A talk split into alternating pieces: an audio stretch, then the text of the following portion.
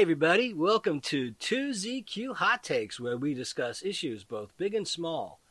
I am your host, the very handsome Tim Kirk, and today I'll be talking about the one, the one and only Joe Franklin, the one and only Dr. Zizmor, the one and only Crazy Eddie, uh, the Wiz, uh, the Grand Prospect Hall, and more from my illegitimate thinking process.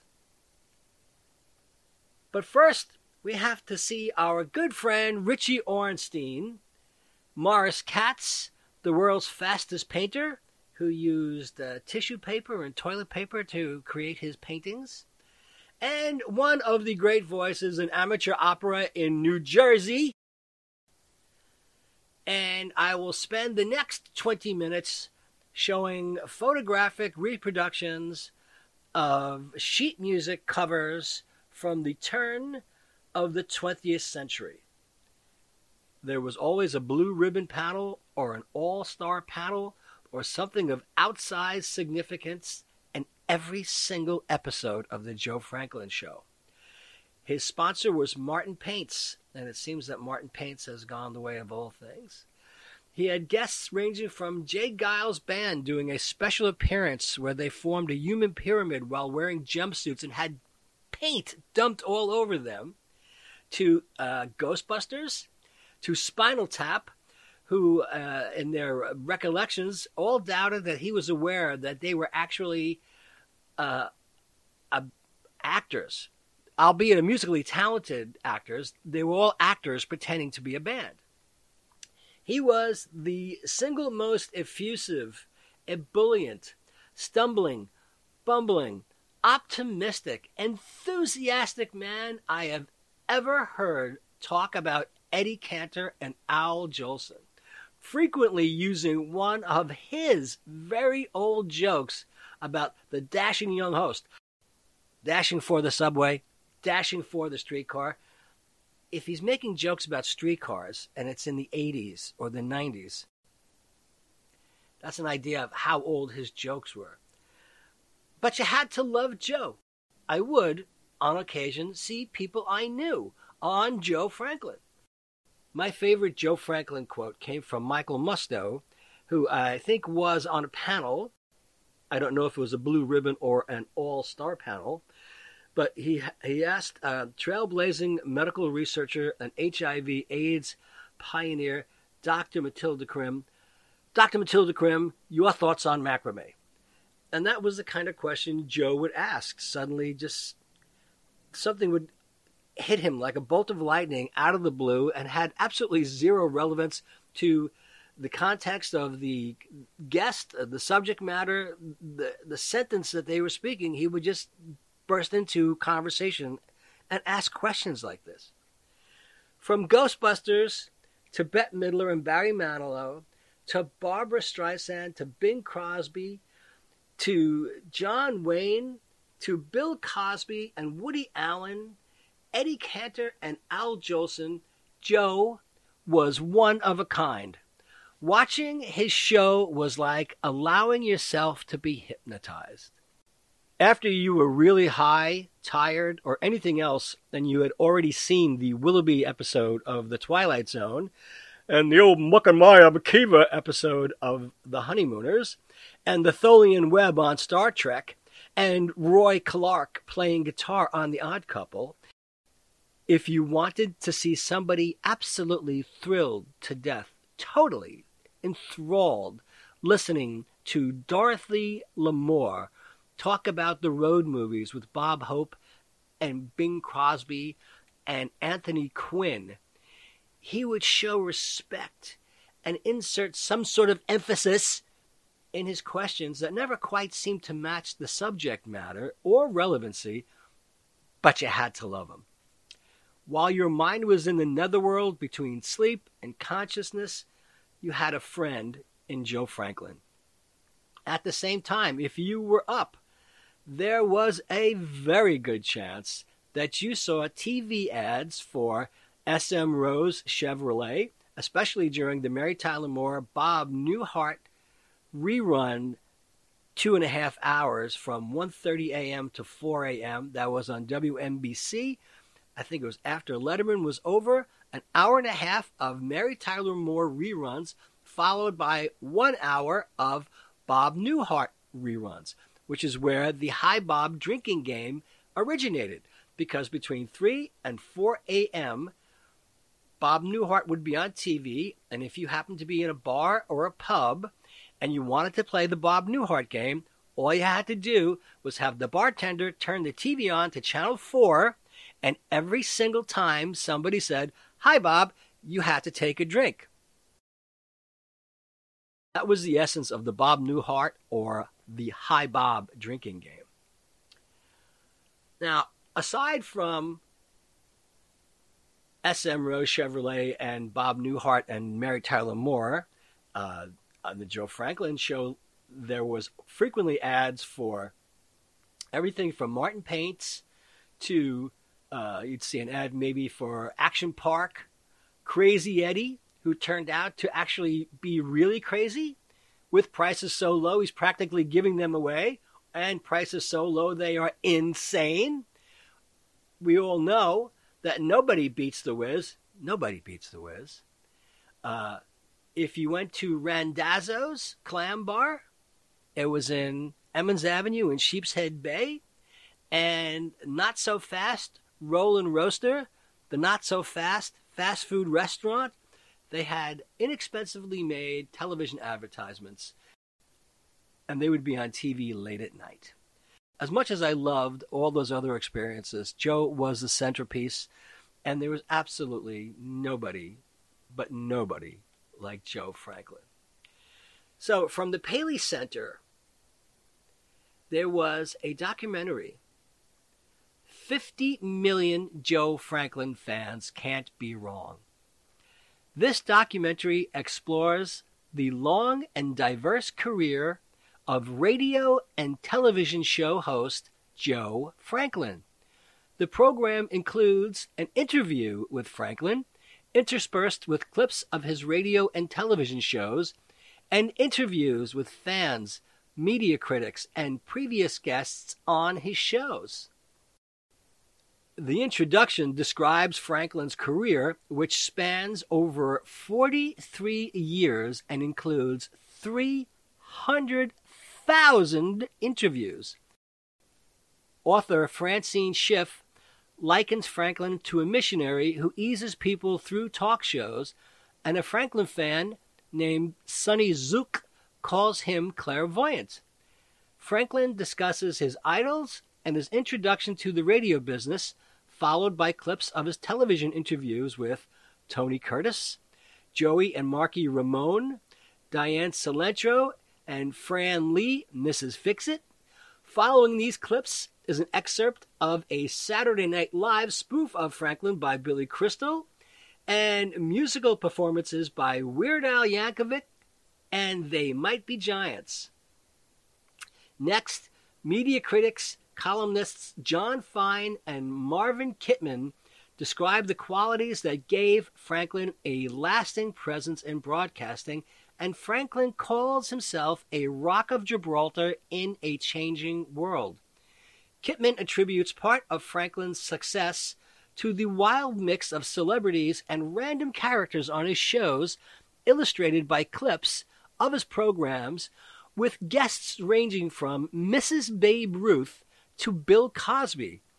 In addition to completely unknown performers, Franklin's remarks on his approach to broadcasting and life in general, and the difference between working as a television and a radio personality. The program concludes with footage of his book signing for Up Late with Joe Franklin, which includes several fans' comments on the high esteem that audiences have for the talk show host my absolute favorite segment on Joe Franklin, which I don't think I ever saw on Joe Franklin, but actually played in a kiosk in a video in a mall in Manhattan, was Gilbert Gottfried being a guest on the Joe Franklin show, accompanying Joe to his vault of memorabilia. And of course, Gilbert just picks up random pieces of memorabilia, uses them as props, makes jokes about them, and then concludes by pretending that he is in some sort of Twilight Zone himself, where he is going to be switching places or being caught and trapped in one of the record album covers while screaming Joe's name over and over again. And it kind of fit because that's exactly how people felt about Joe Franklin. I did anyway. By James Barron in January of 2015. Joe Franklin, who became a New York institution by presiding over one of the most compellingly low rent television programs in history, one that even he acknowledged was an oddly long running parade of has beens and yet to be's, interrupted from time to time by surprisingly famous guests, died on Saturday in a hospice in Manhattan. He was 88. A short, pudgy performer with a sandpapery voice that bespoke old fashioned show business razzle dazzle, Mr. Franklin, the star of The Joe Franklin Show, was one of local television's most enduring personalities. He took his place behind his desk and in front of the camera day after day in the 1950s and night after night in the 1960s, 70s, 80s, and 90s. It's not like Joe was ever seen as a party animal. In 1993, he said that he had hosted more than 300,000 guests in his more than 40 years on the air. Another way to have interviewed that many people would have been to go to Riverside, California or Corpus Christi, Texas and talk to everyone in town. He may have been exaggerating, but whatever the number, it was impressive. And although he never made the move from local television in New York to the slicker, bigger realms of networks, he was recognizable enough to have been parodied by Billy Crystal on Saturday Night Live and mentioned on The Simpsons. And uh, everybody I know, if you did a Joe Franklin impression, they would counter with their Joe Franklin impression because if they had seen him, that means they were up at one point during the late evening and they were hypnotized and they had to watch it. What came to be considered campy began as pioneering programming. The first regular program that Channel 7 had ever broadcast at noon, WJZ TV, as the station was known then, had not been signing on until late afternoon before the premiere of Joe Franklin, disc jockey, on January 8th, 1951. Soon celebrities like Elvis Presley, Bing Crosby, and John F. Kennedy were making their way to the dingy basement studio on West 67th Street. A room with hot lights that was twice the size of a cab, Mr. Franklin recalled in 2002. He booked Woody Allen, Dustin Hoffman, Barbra Streisand, Bill Cosby, and Liza Minnelli as guests when they were just starting out, and hired two other young performers, Bette Midler and Barry Manilow, as his in house singer and accompanist.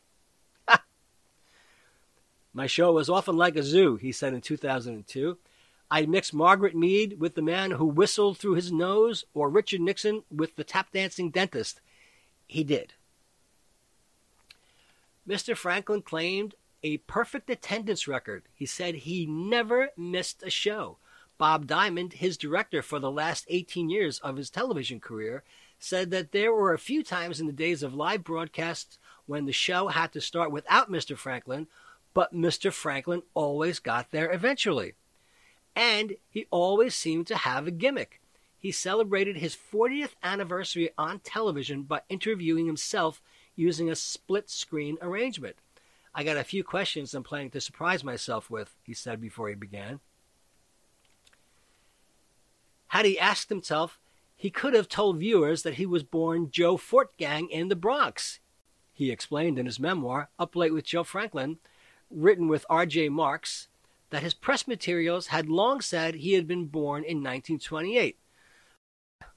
But I'm going to come clean and admit that my real birth date was March 9th, 1926. He was the son of Martin and Anna Fortgang. His father was a paper and twine dealer who had gone to public school with James Cagney. By the time he was 21, he had a new name, a radio career, a publicist, and a too good to be true biography invented, he wrote in Up Late, by a publicist. In that book, he denied an anecdote that appeared in many newspaper articles about him.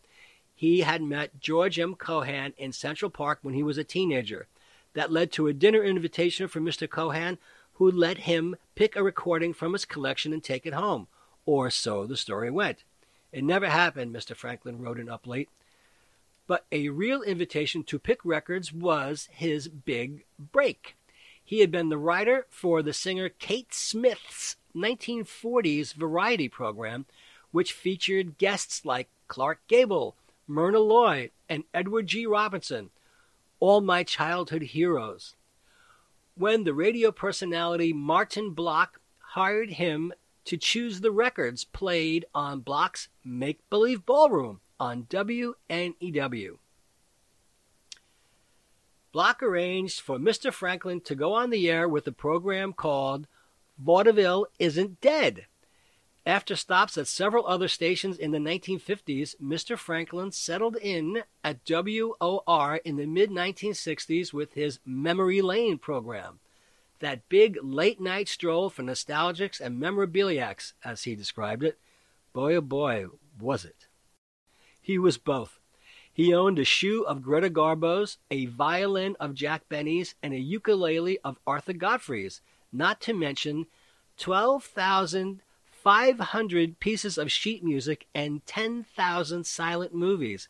His office was several rooms of uncatalogued clutter, first in Times Square, later on 8th Avenue and 43rd Street.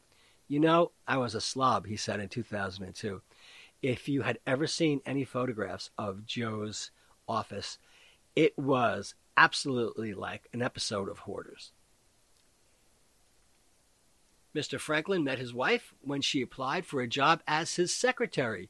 Soon they were being mentioned in gossip columns. Dorothy Kilgallen wrote that we were waxing amorous, he wrote in Up Late. Walter Winchell, God, these names are so old. Walter Winchell queried in his column, What radio voice with initial JF seen round town with model Lois Meriden? Soon she was attending his 6:30 a.m. broadcasts. Lois made faces at me through the control room window, wiggling her ears and her nose. Mr. Franklin wrote in Up Late. They were married on a television show called Bride and Groom. Off camera, he wrote in 1995, things weren't going right. It's been like that for 40 years. He added, Lois is happy. I'm happy. I live in New York. She lives in Florida. After his television show was canceled in 1993, Mr. Franklin repeatedly tried to cash in on his fame and his collection of memorabilia. In 2000, he lent his name to a 160 seat restaurant on 8th Avenue at 45th Street. Eventually, it became a chain restaurant with Joe Franklin's Comedy Club in the back. Later, the restaurant and the comedy club closed. And in 2002, he sold some of his memorabilia at auction. I am pretty sure the location of that restaurant is now a Shake Shack. He continued to do a late night radio show on the Bloomberg Radio Network almost to the end. Mr. Garan said Mr. Franklin's Tuesday show was the first scheduled broadcast he had missed in more than 60 years. His survivors include his son, Bradley Franklin, a sister, Madeline Kestenbaum, two grandchildren, and his longtime companion, Jody Fritz. On television, Mr. Franklin did not like to rehearse, and he never used cue cards or prompters. The opening monologue and the questions were all in his head. I was the only guy who never had a pre production meeting, he said in 2002. You don't rehearse your dinner conversation. I'm not saying I was right, but I lasted 43 years. Wikipedia talks about Joe's guests. Franklin's guests included an eclectic mix of actual celebrities and low level performers, sometimes on the same panel. I love the panel. He claimed to have had Charlie Chaplin on his program, a dubious statement since Chaplin left the United States in 1952, shortly after Franklin's TV debut. Could have happened, but there's no proof. Franklin took credit for discovering or giving early exposure to Al Pacino, Bette Midler, Barbra Streisand, Michael Jackson, Garth Brooks, and Woody Allen. He interviewed Andy Warhol and Howard Stern, William F. Buckley and Abbie Hoffman, Jack LaLanne and Muhammad Ali, Fred Astaire and John Wayne. Other guest claims include Judy Garland, Marilyn Monroe, with whom Franklin co authored the Marilyn Monroe story in 1953, Jayne Mansfield, the Beastie Boys, Cary Grant, Sam Levene, Lena Horne, Tony Bennett, Salvador Dali, Rudy Vallee, Jimmy Durante, Madonna, John Lennon, and Yoko Ono, Bing Crosby, Jerry Lewis, Roger Williams, the Belmonts, Elvis Presley, the Ramones, Lou Albano, and five U.S. presidents, including John F. Kennedy and Richard Nixon. As with the Chaplin claim, some of these appearances were unable to be independently confirmed based on a lack of evidence, since still pictures taken on the set do not exist for several of the people listed, and little video from before the 1970s survives. How about that? Elizabeth Joyce was his in house psychic astrologer. Woody Allen, Andy Kaufman, Liza Minnelli, Barbra Streisand, Julia Roberts, Bruce Springsteen, Robin Williams, John Belushi, and Richard Pryor got their first television exposure on The Joe Franklin Show. Frank Sinatra reportedly appeared four times. Franklin frequently appeared at his restaurant where he conducted live in person interviews with entertainers such as Carol Channing, Anita O'Day, and Billy Crystal, who impersonated Joe Franklin on Saturday Night Live, as has been mentioned before. In media, Franklin appeared as himself in such New York based films as Ghostbusters, Broadway Danny Rose, and 29th Street. Franklin appeared on the first episode of This American Life giving host Ira Glass advice on how to have a successful show. He was also a guest on an early episode of Space Ghost Coast to Coast. He also made appearances in various works by New York low budget film company Troma Entertainment, making a cameo of himself in their 1999 meta fictional slasher film Terror Firmer, as well as the 1993 infomercial The Troma System, as the result of the commercial's host transforming into the ultimate talk show host. Franklin appeared as himself in comedian Tracey Ullman's 1993 HBO comedy special, Tracy Ullman Takes on New York, interviewing character Linda Granger on his talk show. On the locally produced program The Uncle Floyd Show, Uncle Floyd host Floyd Vivino parodied Franklin as Joe Frankfurter, and the sponsor was Martian Paints. All I can say is, I love Joe Franklin. But at the same time, we also had Dr. Zizmor. Dr. Zizmor uh, had an office on East 58th Street, uh, right off of Lexington Avenue. On the corner of Lexington and 58th was Victoria's Secret. And I, I was going to a, a sports performance training gym in that building, and Dr. Zizmor had a floor there. Now, if you're not from New York and if you are of a certain age, you might not remember, but Dr. Zizmor made a name for himself by advertising on the subway and late night television.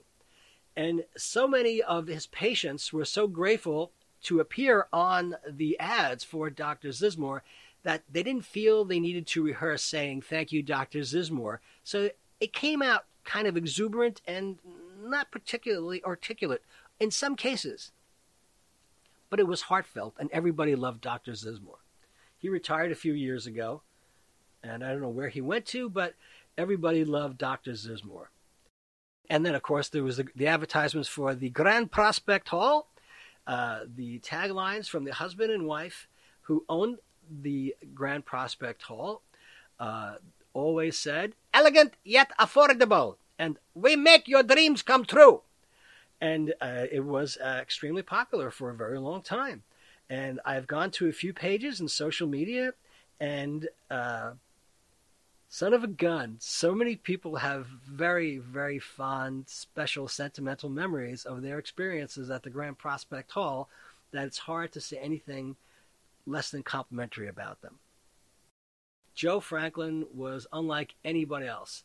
The thing about Joe Franklin, watching the Joe Franklin show, is you firmly, fully expected to just see some never was, never will be's, has beens, and suddenly, sitting there talking to Joe would be a show business legend or Muhammad Ali. And you really would see them show up on his show, sitting there talking in a conversation with them.